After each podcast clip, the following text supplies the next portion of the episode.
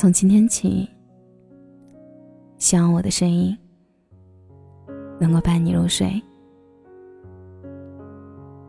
晚上好，我是小仙丹。韩寒的电影《后会无期》海报上有一句深受大家喜爱的话：“听过很多道理，依然过不好这一生。”后来，网友群策群力，把它变成了“懂得那么多道理，依然过不好这一生”，一夜风靡神州大地。而这个问题不仅在当时火爆，如今的你我，依然会深受困扰。究其原因，或许就在于，那些道理都是从别人那里偷来的，而不是自己撞破南墙。得来的。小时候，妈妈的劝诫总像影子一样围绕着我。天冷了，记得加衣，会感冒。早饭要吃，胃会坏。看电视时不要靠太近，会近视。看书的时候姿势要对，颈椎会坏。而我也一度以为明白妈妈说的道理，可我还是毫不在意，满口的。我知道了，结果却是左耳进，右耳出，然后我真的感冒了，胃也不大好，近视了，还得了颈椎病。母亲怒了，说一千道一万你也不注意，现在知道难受了吧？而我也只有赌气的说，妈，道理我都懂，但只有自己亲身感受了，才知道有多难受啊。我们总是这样，很多道理以为自己都懂，可我们不会照着做。我们也时常安慰自己，道理都懂，只是依然过不好这一生。但其实，这就是一个伪命题。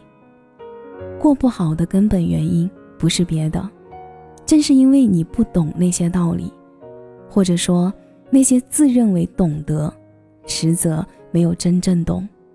只是懂点皮毛的，并未触及本质。比如，有人在背后诋毁你，你若真的懂得，你叫不醒一个装睡的人，就不会花时间与他辩论的面红耳赤，而是选择将精力投入到事情中，用结果让他闭嘴。没得到晋升，你若真懂得自我反省是进步的开始，就不会觉得气愤和沮丧。抱怨公司不公，而是开始自我反省，寻求提升。嫌弃工资低、收入少，你若真的懂得一份付出一份收获，就不会陷入自怨自艾的情绪中，而是选择努力学习，提升自己的能力，获得与能力匹配的工作。可见，一个人的行为就是一个人心里最好的外化形式。如果你的行出现了错误，问题一定出现在知的方面。同理，如果你的知出现了偏差，一定会导致行的方面有所不足。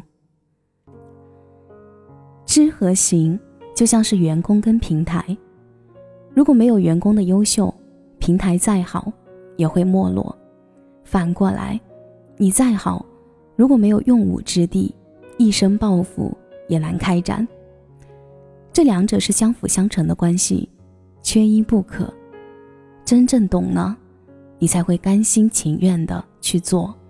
如果不做，只能说明你只是听了很多道理，并没有真正的懂得。有这样的一则故事：徒弟问师傅：“师傅，天底下谁最睿智？谁最强大？谁最富有？”谁最值得尊重？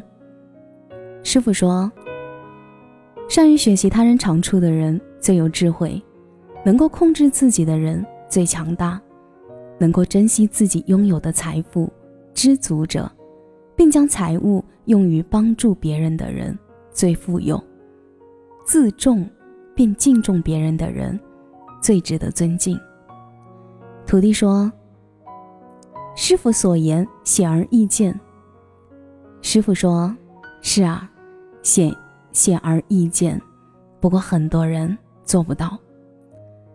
能不能过好这一生，其实很简单，不在于你懂得了多少道理，而在于你真正做了多少。战国赵括纸上谈兵的故事，就是懂得很多道理，依然过不好这一生的典型。因为懂的关键还在于一个做，这也涉及到另一个关键点。蒙娜丽莎，你一定知道，它的创作者你十有八九也知道。但这幅画用了多久，你知道吗？四年，是什么导致的？拖延。达芬奇是典型的拖延症患者，他因为习惯性的拖延，最终传世画作不超过二十幅，其中五六幅直到他去世都没能完成交给客户。这是我们把懂转换为做时最大的阻力，习惯性的拖延。心理学上有个著名的两分钟定律：如果你想做一件事情，一定两分钟之内去做，否则这件事情你可能会拖延好久，甚至不去做。有一期 TED 演讲也讨论过拖延症的话题，演讲者用很简单的比喻解释了人为什么会拖延。我们的大脑中有一个理性决策的小人。还有一只及时享乐的猴子，当我们要去做时，及时享乐的猴子就会不高兴，就会干扰那个理性决策的小人。从精神分析的角度来说，这也是费洛伊德所说的本和超我。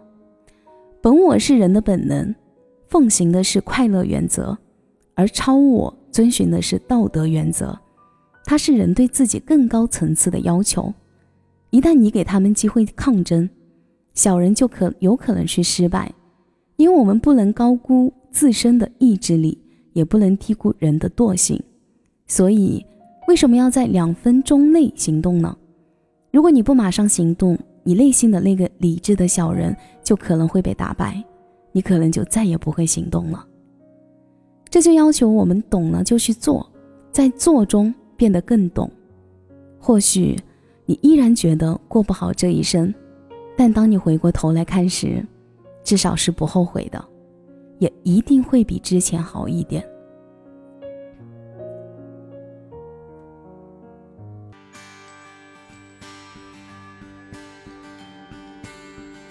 感谢你的收听，我是小仙丹。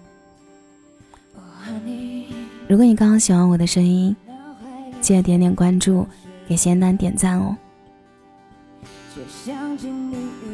节目的最后，祝你晚安，有个好梦。是否又要错过这个夜晚？